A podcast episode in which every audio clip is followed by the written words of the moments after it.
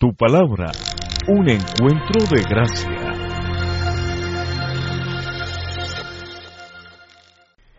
Hola, hoy vamos a estudiar juntos un tema que creo que es bien importante respecto a lo que hemos venido revisando en cuanto a la guerra espiritual. Tú y yo siempre vamos a estar en guerra espiritual, es la realidad. Tú y yo vamos a tener que estar enfrentando situaciones difíciles en nuestra vida, situaciones que vienen como consecuencia de nuestras malas decisiones, situaciones que vienen también como parte de la realidad de, de la vida, las circunstancias de los tiempos, las dificultades económicas, el tema de la pandemia, pero también como hemos venido estudiando, situaciones que vienen a raíz de los ataques que produce el enemigo, el diablo, en contra de nosotros, con el propósito de hacernos caer, con el propósito de hacernos resbalar, con el propósito de apartarnos de Dios. Y dentro de este marco de Efesios capítulo 6, donde venimos hablando acerca de la guerra espiritual, la armadura de Dios, cada uno de los componentes que hacen parte de ella y que nos ayudan en medio de las batallas que enfrentamos, llegamos al versículo 18. Este versículo que de una u otra manera marca una directriz para nuestra vida respecto a lo que realmente implica ser un creyente. Y qué bueno que tú puedas estar hoy conmigo aquí para revisar este tema. Qué bueno que podamos juntos escudriñar un poco la palabra y aprender de ella. Y yo te animo a que tú de verdad tomes una decisión en tu corazón de buscar al Señor a través de la Escritura y que también te metas en este mundo de la oración, que es la manera en como Dios quiere que tú y yo dependamos de Él completamente. A través de la oración tú estás diciéndole a Dios, yo confío en ti, yo confío en tu soberanía, yo confío en que tú, Señor, puedes hacer milagros. Cuando tú oras, tú colocas en manos del Señor tus cargas. Cuando tú oras, tú vas delante del Señor para decirle, Padre, que se haga tu perfecta voluntad, no la mía, sino la tuya. Y por eso es tan importante este tema de la oración, y más la oración dentro del marco de la guerra espiritual. Porque cuando miramos Efesios capítulo 6, versículo 18 en adelante, perdón, versículo 19 en adelante, encontramos aquí, en la primera parte, que el apóstol Pablo, dentro de este marco de la batalla espiritual, dice, oren en el Espíritu. La palabra de Dios te exhorta, te anima a que oremos en el Espíritu. Pero ¿qué significa este orar en el Espíritu? Bueno, miremos algunos versículos bíblicos que tal vez nos puedan dar un poco de luz al respecto. La primera, el primer texto bíblico está en el libro de Romanos, capítulo 8, versículo 26 y 27. Dice la palabra en Romanos 8, 26, 27, además, el Espíritu Santo nos ayuda en nuestra debilidad. Por ejemplo, nosotros no sabemos qué quiere Dios que le pidamos en oración, pero el Espíritu Santo ora por nosotros con gemidos que no pueden expresarse con palabras. Y aquí vemos realmente que hay un llamado a nuestro corazón a depender completamente del Espíritu Santo también, aún en medio del tiempo y la vida de oración. Recuerden ustedes que en el capítulo 5 el apóstol Pablo exhorta a la iglesia a que se tome de la mano del Espíritu, que se llene del Espíritu, que camine en el Espíritu, que se llene completamente de su presencia y que para enfrentar la vida ponga al Espíritu Santo delante en medio de todas las cosas, que se guarde de contristarlo, que se guarde de apagar el Espíritu, más bien realmente que empiece a desarrollar una relación donde el Espíritu, dice la palabra en Romanos, intercede por ti y por mí, porque sabes, hay una realidad. Y esto es bueno para cuando tal vez uno está comenzando los tiempos de, de como creyente en su vida cristiana y uno dice, es que yo no sé cómo orar. Alguien te anima, ora por esto. Y yo no sé cómo orar. O ustedes oran tan bonito. O es que son palabras tan espirituales. ¿Sabes? Te tengo una noticia. La Biblia dice que no sabemos cómo orar. No sabemos cómo pedir realmente conforme a la voluntad de Dios. Tú y yo a veces pedimos cosas que de verdad no están en el radar del Señor. Hay cosas que definitivamente se salen fuera o están fuera dentro del marco de lo que es la voluntad perfecta del Señor para nuestras vidas. Pero Dios nos escucha y Dios espera que le clamemos como un hijo a su Padre. Ahora, dentro de estas oraciones, lo que hace el Espíritu Santo es filtrar la oración. Y entonces Él intercede por nosotros delante del Señor. Dice la Biblia que aún con gemidos que no se pueden expresar con palabras, imagínate esa pasión del Espíritu Santo por ti y por mí. Imagínate ese amor que tiene el Espíritu de Dios por cada uno de nosotros, que intercede ante el Padre para que la voluntad de Dios haga en medio de nuestras vidas. Porque dice la palabra, tú no sabes cómo hacerlo, pero el Espíritu Santo intercede. En el versículo 27 de Romanos 8 dice, y el Padre quien conoce cada corazón, sabe lo que el Espíritu dice, porque el Espíritu intercede por nosotros, los creyentes, en armonía con la voluntad de Dios. Y creo que aquí hay algo que es clave realmente en nuestra vida de oración. Yo creo que aquí es bien importante, porque lo que Dios te está diciendo es, sabes que yo conozco el corazón y yo sé lo que te motiva, y ahí está realmente la base o el fundamento para orar conforme a la voluntad del Señor, que se haga la voluntad de Él. Lo que me motiva a mí es que mi oración le agrada al Señor, no es agradarme a mí, no es conforme a mis deseos, no es conforme a mis pasiones, no es conforme simplemente a solo necesidades, no en la medida en que yo voy caminando con Dios, voy aprendiendo cómo orar conforme a su voluntad. En la medida en que yo me voy tomando de su mano, sé cómo, que, cómo es realmente que Dios empieza a obrar y de tal manera yo voy aprendiendo. Pero definitivamente necesito al Espíritu Santo de Dios en mi vida. Este es un primer texto que nos ayuda a entender algo realmente, cómo orar en el Espíritu, de acuerdo a lo que dice Efesios 6, 18. Hay otro pasaje en Primera de Corintios, escrito por el mismo apóstol Pablo, tanto Romanos como Corintios, como Efesios. Y en Romanos, perdón, en Primera de Corintios, capítulo 15, capítulo 14, versículo 15, en la primera parte, la Biblia dice, oraré en el Espíritu y también oraré con palabras que entiendo. Aquí el apóstol Pablo empieza a hacer referencia, o está haciendo referencia más bien, a el tema de los dones espirituales, el tema de este maravilloso regalo de gracia que el Señor da a los creyentes, esta bendición de no solamente ser bautizado con el Espíritu Santo, sino también disfrutar de los dones que el Espíritu Santo da a los creyentes para el beneficio o la bendición de la iglesia. Estos dones que se mencionan en el libro de 1 Corintios capítulo 12 y que empieza a desarrollar a partir de este texto y llegamos aquí a este capítulo 14 también, donde dice, oraré en el Espíritu y también oraré con palabras que entiendo. Pero para entender este versículo tendríamos que irnos para el anterior. Vaya conmigo al versículo 14. Dice, pues si oro en lenguas, mi espíritu ora, pero yo no entiendo lo que digo. Por eso es que luego dice, oraré en el Espíritu, es decir, oraré en lenguas, pero también oraré con palabras que entiendo. Porque de acuerdo al versículo 14, lo que el apóstol Pablo está reconociendo es que el Espíritu cuando ora en lenguas eh, eh, está hablando palabras que no entiende, pero que se edifica, que edifica su propio espíritu. Y, es importante entender que este es un don espiritual que se menciona en 1 Corintios 12, el hablar en lenguas, en nuevos lenguajes y la interpretación de lenguas también, la palabra profética, todos son estos dones sobrenaturales que vienen de Dios para la iglesia y para los creyentes. La Biblia es hermosa porque la Biblia nos da la facultad de ir más allá de lo que nuestra lógica o nuestra mente puede comprender. Cuando uno lee textos como estos surgen muchas preguntas. Y claro, somos muy respetuosos frente a las diferentes posiciones teológicas acerca del tema de, de los dones espirituales. Hay algunos que creen que los dones espirituales eran para los tiempos de la iglesia y otros no. Bueno, respetamos la posición que alguien pueda tener al respecto. También respetamos la posición acerca del tema de las leyes lenguas, porque algunos piensan que son lenguas que básicamente eh, pueden interpretarse o pueden traducirse y entonces también lo respetamos. Yo realmente creo en la maravillosa bendición del Espíritu Santo que nos lleva más allá de lo que tú y yo podemos tal vez alcanzar a comprender. Porque cuando uno mira este tema, mira, actualmente existen más de 7.000 lenguajes en todo el mundo, estiman más o menos 7.097 lenguajes en todo el mundo, sin contar los que ya han desaparecido. Solamente en Colombia, por ejemplo, en los últimos 10 años, 68 lenguajes han, están lamentablemente bajo eh, la amenaza de perderse en nuestra nación no dice Dios, tantos lenguajes que hay, comunidades indígenas en las diferentes regiones. Es increíble cómo Dios ha permitido que nos podamos comunicar de diferentes formas. Y, y a veces yo eh, veo, simplemente intencionalmente veo programas de televisión de otras regiones del mundo, de lugares apartados en sus lenguajes.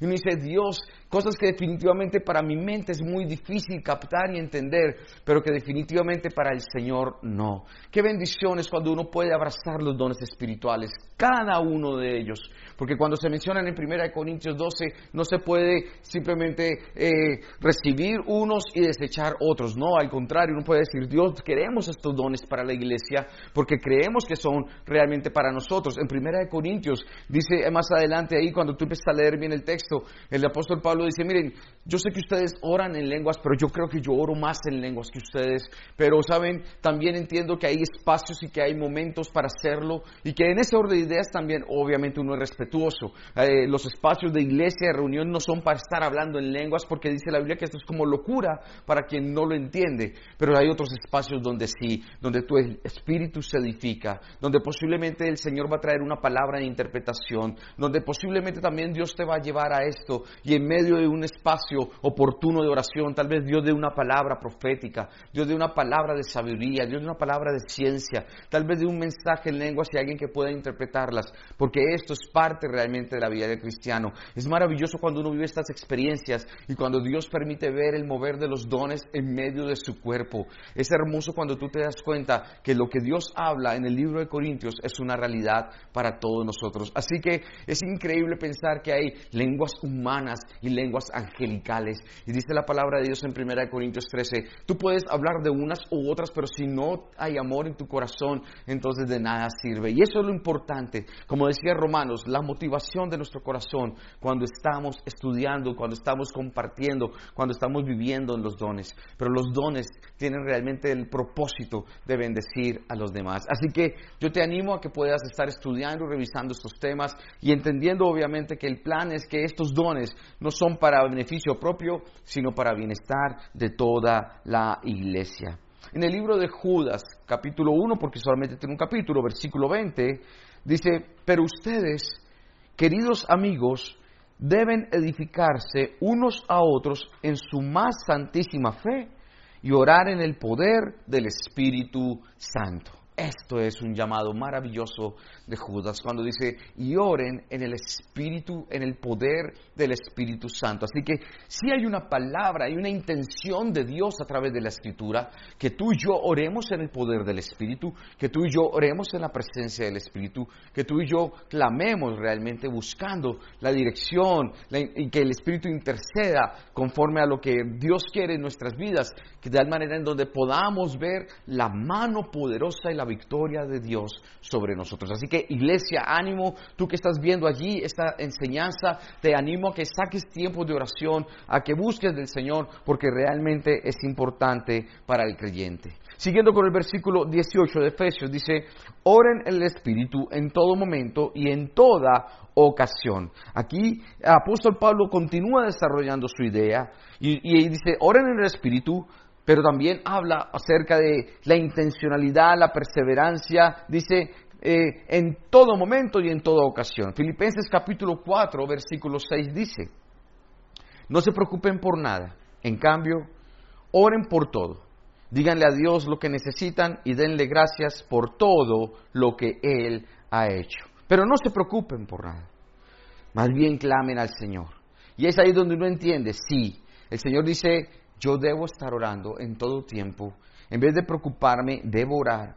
Y, el orar trae paz al corazón, porque aunque tal vez en el momento no puedas ver una circunstancia que cambia, sí hay delante del Señor una acción espiritual que, que, tú colocas en sus manos, eso que a ti te trae aflicción, eso que te preocupa, eso que trae ansiedad, eso que te genera estrés, eso que te genera tal vez síntomas eh, físicos de cansancio, enfermedad o demás, eso que te... Eh, trae inestabilidad emocional, te trae conflicto con las demás personas. Todo eso tú lo llevas delante de Dios y dices, Señor, Padre, tú estás en control de todas las cosas. Señor, yo necesito esto. Y le pides al Señor con acción de gracias, dice, Señor, gracias porque yo sé que tú me amas, porque yo sé que tú estás haciendo algo en medio de mi vida, ya has hecho algo maravilloso. Esto es lo que dice Filipenses, ve y descansa en el Señor y Él va a seguir obrando en medio de tu vida. En el versículo 18 en Efesios 6 sigue desarrollando la idea y dice, manténganse alerta y sean persistentes en sus oraciones por todos los creyentes en todas partes. Y aquí entendemos que en este momento, en el contexto de la batalla espiritual, si hay algo en lo que tú y yo tenemos que permanecer firmes, es estar alertas, es perseverar es mantenernos constantes en la batalla, entendiendo que el diablo un día se eh, va a tener que huir, porque cuando el diablo ve que nos sometemos a Dios, y le resistimos a Él, Él tiene que huir. La batalla no es de Él, la batalla es nuestra, la victoria es nuestra. La victoria es del Señor y Él no la ha dado a través de su obra en la cruz y a través de su resurrección. Así que dice Mateo 26, 41, velen y oren para que no cedan ante la tentación, porque el espíritu está dispuesto, pero el cuerpo es débil el mismo Señor Jesucristo le enseñó a sus discípulos que tenían que estar atentos porque la tentación iba a venir. El diablo sabe cómo atacar. Él tiene diferente clase de artimañas, de estrategias para hacernos caer. Así que lo importante es que tú y yo estemos atentos. Y Padre, perdónanos, Señor, por las veces en que te hemos fallado, por no estar atentos y alertas, por no orar como debíamos orar por no buscar de ti, más bien dejarnos cargar por las situaciones, dejarnos arrastrar por las tentaciones, escuchar más la voz del enemigo que tu voz, Dios. Así que mi palabra para ustedes, confíe en el Señor y Él hará, pero manténgase alerta, porque es verdad, el espíritu puede estar muy dispuesto para la carne, pero la carne es débil. Así que Miremos cinco puntos rápidamente que nos ayuden a concluir este tema de la oración, que nos ayuden a mirar rápidamente lo que está aquí. El primer punto es que la oración es el método con que se libra la batalla espiritual. El segundo punto es que debemos orar en el poder del Espíritu Santo. Así que recuerda esto que es bien importante. El tercer aspecto es que debemos ser constantes y perseverar en la oración. Y el cuarto aspecto es que debemos interceder en oración por los demás. Ahí en la última parte del versículo 18 dice la Biblia, sean persistentes en sus oraciones por todos los creyentes en todas partes. Nunca dudes que la iglesia necesita oración.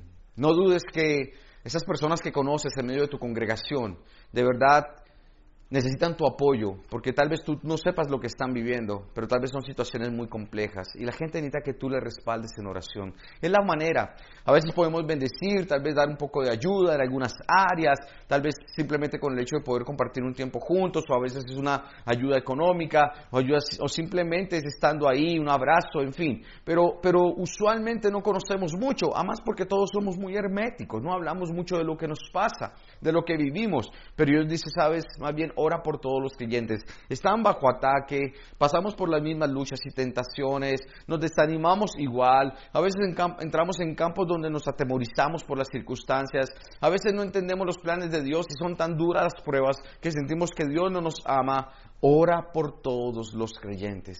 Esto es bien importante porque de verdad ese hombre o esa mujer que se sienta a tu lado en tu iglesia local o esa persona que habla de su fe como un hermano o tu propia familia pasa por cosas muy complejas que solamente a través de la oración Dios puede ahí en medio de todo esto obrar y ministrar conforme a la necesidad de cada quien. Así que ánimo a orar por las demás personas. Y el, el quinto aspecto en cuanto a la oración es que debemos dejar que Dios cambie nuestras oraciones en la vida por una vida de oración. ¿Qué significa esto? Rápidamente es, es dejar de estar sacando solamente tiempos de oración, de pronto en el devocional o cuando hay una necesidad, una circunstancia difícil, un momento donde hay algo que realmente es concreto y específico para orar. Y lo que Dios realmente pretende, y es lo que nos enseña el apóstol Pablo, es que nosotros cambiemos de este estilo de vida de orar ocasionalmente y por situaciones concretas a que tengamos una vida de oración. Es decir, que tú y yo nos convertimos en hombres de oración, que las mujeres se convierten en mujeres de oración, que oran en todo tiempo que de verdad bajo cualquier circunstancia están colocando en manos de Dios.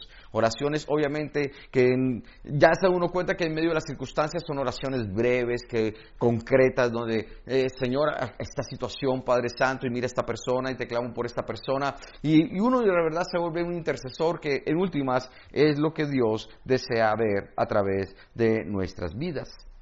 Entonces cuando el apóstol Pablo hace esta exhortación, en el versículo 18 de orar constantemente en el Espíritu, en todo tiempo, en toda ocasión, por todos los creyentes. Luego venimos al versículo 19 y él dice, y oren también por mí. Increíble, el apóstol Pablo reconoce que necesita también que se ore por él. Y habían situaciones muy particulares que él estaba atravesando. Dice ahí, pídanle a Dios que me dé las palabras adecuadas para poder explicar con valor su misterioso plan, que la buena noticia es para judíos y gentiles por igual. Que Dios obre en medio de su ministerio para que cuando Él hable de Jesucristo, dice la palabra aquí, las palabras sean adecuadas. Que, y dice también en Colosenses 4:4 para complementar, él dice, oren para que pueda proclamar ese mensaje con la claridad que debo hacerlo. Es decir, palabras adecuadas traerán un mensaje claro. Y él ora para que de verdad Dios obre a través de su vida y que cuando él hable de la palabra los demás puedan entenderle y captar el mensaje. ¿Sabes? No, no, no tenemos que presumir de todo lo que sabemos de la Biblia. No tenemos que eh, pensar que todo lo podemos explicar y, hacerlo todo lógico. Es imposible realmente. Hay cosas y aspectos de la Biblia donde solamente tú puedes acercarte como un hombre o una mujer de fe, donde tú puedes decir, Dios, aunque mi mente no pueda comprender estas cosas, tú, Señor, estás allí. ¿Cómo puedes entender que un hombre como Moisés, en medio de una batalla con los amalecitas, él está allí en una montaña y él cuando levanta sus brazos en oración o cuando está allí con sus manos levantadas, el pueblo de Israel prevalece en la batalla, obtiene la victoria, pero cuando se cansa y baja los brazos, entonces el pueblo malecita prevalece sobre Israel. Sí, Señor, son aspectos que uno no comprende. ¿Cómo puede abrirse un mar para que un, un pueblo pueda atravesar y ser liberado de una esclavitud? ¿Cómo puede el sol detenerse en medio de una batalla frente al clamor de un hombre para decir, Dios, danos, Señor, la victoria, por favor? ¿Cómo puedes tú dar, explicar las sanidades a través de los evangelios? ¿Cómo puedes explicar las liberaciones que son tan específicas en lo que Jesús hizo? ¿Cómo puedes explicar los dones espirituales si realmente intentas verlo todo desde la lógica y explicarlo todo a través de la razón? Te tengo una noticia, es imposible. No sé si tú quieras, tú lo veas de otra manera y tal vez tú quieras explicarlo todo y tal vez tú quieras poner lógica a todo. Respeto eso, pero creo que definitivamente es muy difícil para nosotros. ¿Cómo el hombre, el ser humano, con una mente finita, será capaz de entender a un Dios infinito? Sabes, los pensamientos de Dios son más altos que nuestros pensamientos. Yo digo, Señor, perdónanos por querer presumir de un conocimiento. Perdónanos, Señor, por querer explicar cosas, Dios, donde le ponemos razón a todo y donde los demás están equivocados. Si hay algo de lo que yo estoy completamente seguro en cuanto a aspectos de fe, es que yo no poseo la verdad absoluta acerca de los temas teológicos. Eso lo tengo muy claro. Es muy difícil para mí explicarlo todo. Y sabes, no es mi intención. Yo quiero realmente, sobre todo, poder hablar de algo que es claro y es del amor de Dios, la gracia de Dios, el perdón del Señor, la justificación que Dios da, el, poder de la, de la, doctrina de la salvación sobre la vida de cada ser humano, más que querer explicar miles de asuntos teológicos, teológicos, lo que me interesa es que la gente pueda conocer a un Dios vivo, a un Dios poderoso, que la gente realmente le busque a través de su palabra, que la gente tenga la manera en cómo pueda comunicarse con Él a través de la oración, que la gente confíe en Él, que la gente no lo vea como aquel que simplemente viene a, a traer problemas y enfermedades y maldiciones. ¿Sabes? Jesús hizo un milagro en tu vida y en la mía. Fue el milagro de la cruz, el milagro del perdón, el milagro de la salvación. Y eso debería ser algo que para nosotros debería ser muy importante, porque es el concepto de la gracia que no alcanzamos a entender. Yo me alegro que hoy en día se está procurando hablar un poco más acerca del tema de la gracia. Claro, la Biblia habla del juicio, la Biblia habla obviamente de lo que vendrá en los últimos tiempos, la Biblia habla de eh, lo que ocurrirá eh, en la vida de todo aquel que rechace a Jesucristo, pero también la Biblia nos enseña algo que es importantísimo entender, y es que no es por méritos, no es por y no es por lo que tú y yo hagamos, aún siendo creyentes, por lo que Dios nos ama. No, Dios nos ama porque Él es amor. Y Dios nos va a ayudar. Y Dios va a llevarnos de su mano. Y por eso pretender o presumir que somos los más inteligentes o los más conocedores de la escritura y desechar y despreciar a los demás, creo que realmente no está bien. Y creo que a veces cuando hacemos comentarios sobre otros predicadores u otros temas, eh, donde desvirtuamos lo que la gente quiere decir simplemente porque no nos parece, pues Obviamente hay temas que sí van en contra de la sana doctrina, hay temas que definitivamente eh, uno entiende que esto tiene que cuidarse a la iglesia, pero también por otro lado guardemos el corazón de las personas, guardemos el corazón de la iglesia, ayudemos a la gente a buscar de la palabra y que pueda la iglesia escudriñar la escritura y que la iglesia pueda tomar lo que sí y desechar lo que no en su propia vida. Así que les animo a esto. Entonces, que Dios nos dé a nosotros también este valor para explicar la palabra, palabras adecuadas, claridad en el mensaje, porque esto es bueno. En el versículo 20 de Efesios 6 dice, ahora estoy encadenado, pero sigo predicando este mensaje como embajador de Dios. Así que pidan en oración que yo siga hablando de él con valentía, como debo hacerlo. Entonces se suma algo más en cuanto al tema de esta oración que pide el apóstol Pablo por él. En el 2 de Corintios, capítulo 5, versículo 20, para explicar un poco más lo que el significado de ser embajadores, dice, así que somos embajadores de Cristo. Dios hace su llamado por medio de nosotros. Hablamos en nombre de Cristo cuando le rogamos, vuelvan a Dios. ¿Sabes cuál es el mensaje más importante que tú y yo deberíamos estar predicando? Vuelve a Dios. Que la gente vuelva a Dios. Inclusive a los creyentes. Vuelve a Dios. Yo he tenido que escuchar de parte del Señor en repetidas ocasiones, vuelve a mí.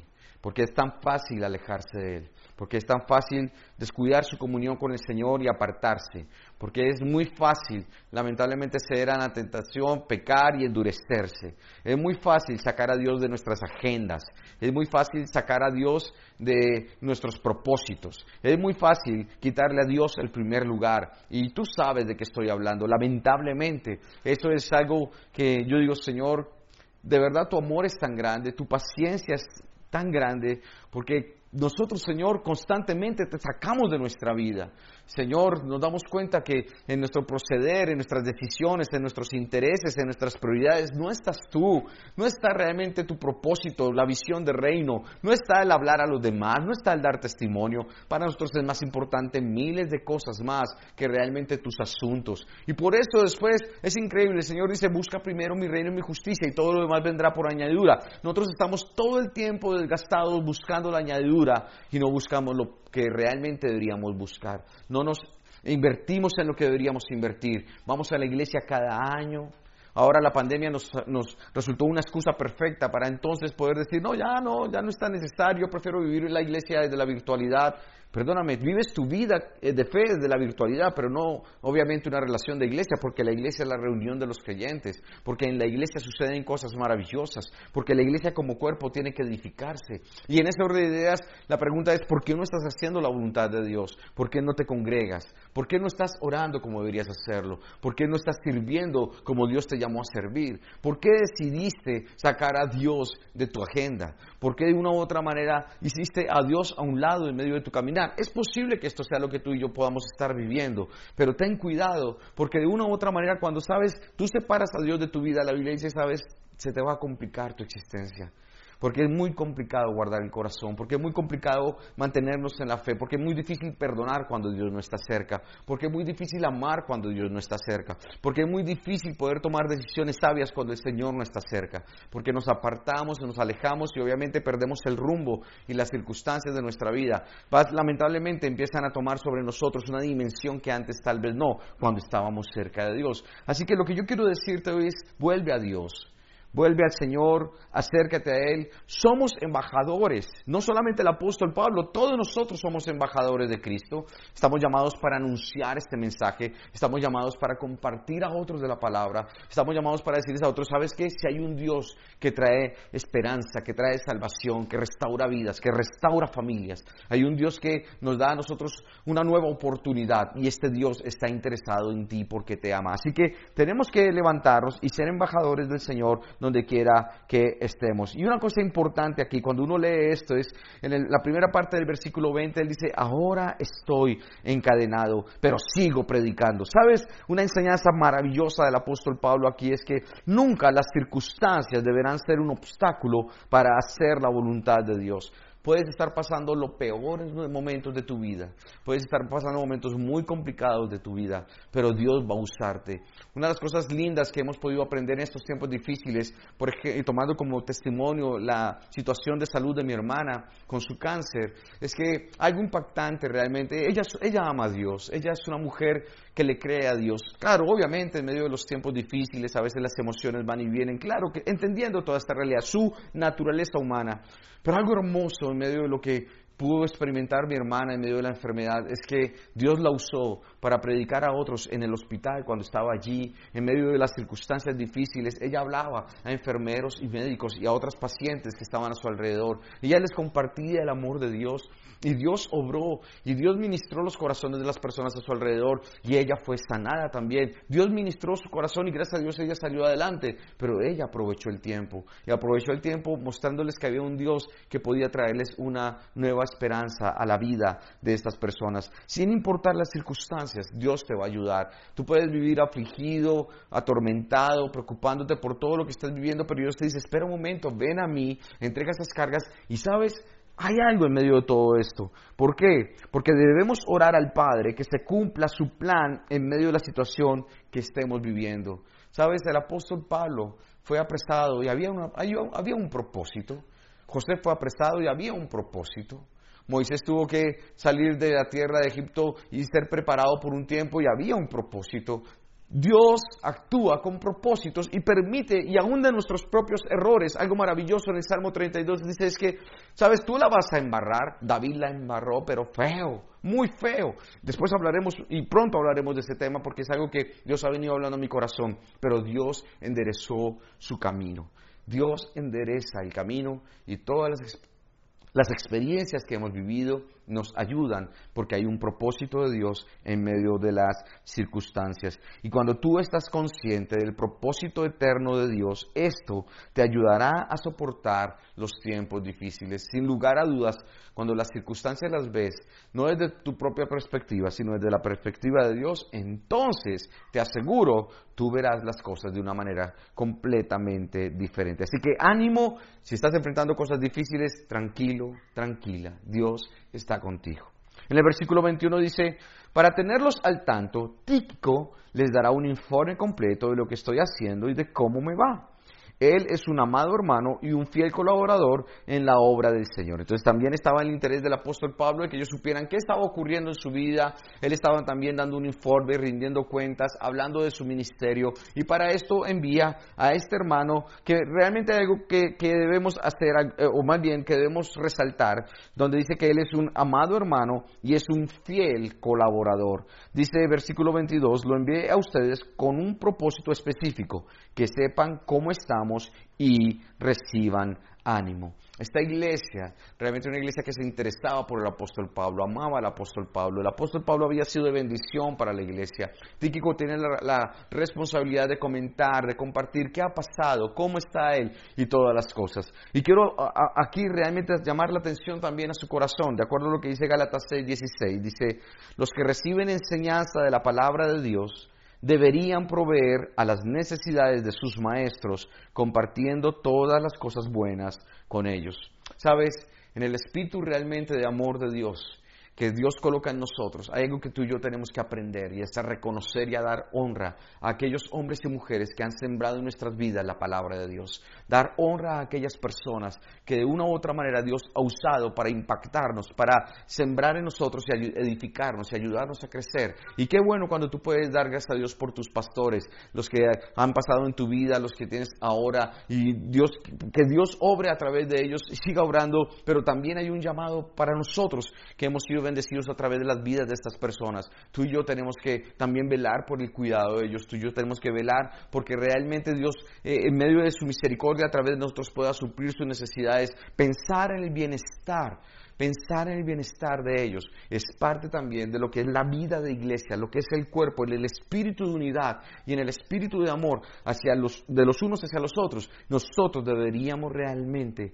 preocuparnos y estar de verdad eh, pendientes de lo que aquellas personas que siembran en nosotros, los pastores, los maestros, quienes de una u otra manera han sembrado, que ellos estén bien. Y es parte realmente del ministerio y es parte de la realidad de la vida de la iglesia. Escuché una frase en estos días donde me decía, mira, una iglesia realmente que camina de la mano de Dios, reconoce que su mejor activo, su mayor activo no es el edificio donde se reúnen, no son las sillas, no son los equipos de sonido, no son los instrumentos musicales, su mayor activo su mejor activo son aquellas personas que están pastoreándoles y enseñándoles. Esto realmente debería ser algo en lo que la iglesia debería invertir y estar preocupada. Y estoy de acuerdo, creo que definitivamente nos falta un poco más también a veces entender este sentido de poder dar honra a quien Dios nos ha llamado a dar honra en cuanto a nuestro liderazgo o al liderazgo espiritual sobre nuestras vidas.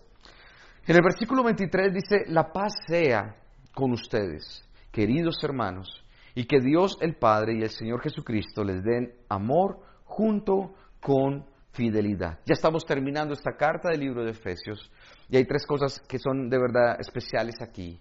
Dice la Biblia que la paz sea con ustedes, que Dios el Padre y el Señor Jesucristo les den amor y también fidelidad. Tres aspectos por los cuales deberíamos orar y que deberíamos procurar también vivir cada uno de nosotros que de verdad nuestra vida se llene de paz, se llene de amor, se llene de fidelidad, que podamos de verdad disfrutar nuestra relación con Dios, que podamos ver cómo el Espíritu Santo obra en estos aspectos de nuestro corazón, en este fruto del Espíritu, porque en últimas esto realmente habla del fruto del Espíritu. Y en el versículo 24 dice, y que la gracia de Dios sea eternamente con todos los que aman a nuestro Señor Jesucristo. Qué hermosa frase de despedida del apóstol Pablo, qué hermosa, hermoso deseo de su alma, qué anhelo del Espíritu de Dios al inspirar esto para cada uno. Me, me parece precioso que la gracia de Dios sea eternamente con todos los que aman a nuestro Señor Jesucristo, porque necesitamos la gracia de Dios para seguir adelante. Necesitamos la gracia de Dios para pelear la batalla. Necesitamos la gracia de Dios para correr esta carrera y alcanzar la meta. Necesitamos la gracia de Dios para ver a los demás como el Señor los ve. Necesitamos la gracia de Dios para perdonar y sentirnos perdonados y amados. Necesitamos la gracia de Dios para sentirnos aceptados y entender quiénes somos en Cristo Jesús. Necesitamos la gracia de Dios para entender nuestra identidad en el reino, ahora como herederos del Señor. Necesitamos la gracia de Dios para colocarnos la armadura y batallar hasta el fin y mantenernos firmes. Necesitamos la gracia de Dios para hacer luz y dar testimonio a las otras personas y que el fruto del Espíritu se manifieste en nuestras vidas. Que la gracia de Dios sea eternamente con cada uno de nosotros. Que Dios nos ayude en medio de lo que estamos enfrentando y que sea el Señor ministrando tu corazón, tu corazón en medio de todas las circunstancias, en medio de tu vida, hoy y siempre. El Señor está contigo y siempre te ayudará. Que sea la paz de Dios, que sea el amor de Dios y dándote a ti un corazón fiel a Él cada día de tu vida. Que el Señor te bendiga y que sigas viviendo conforme a lo que la palabra de Dios enseña hoy y siempre en el nombre de Jesús.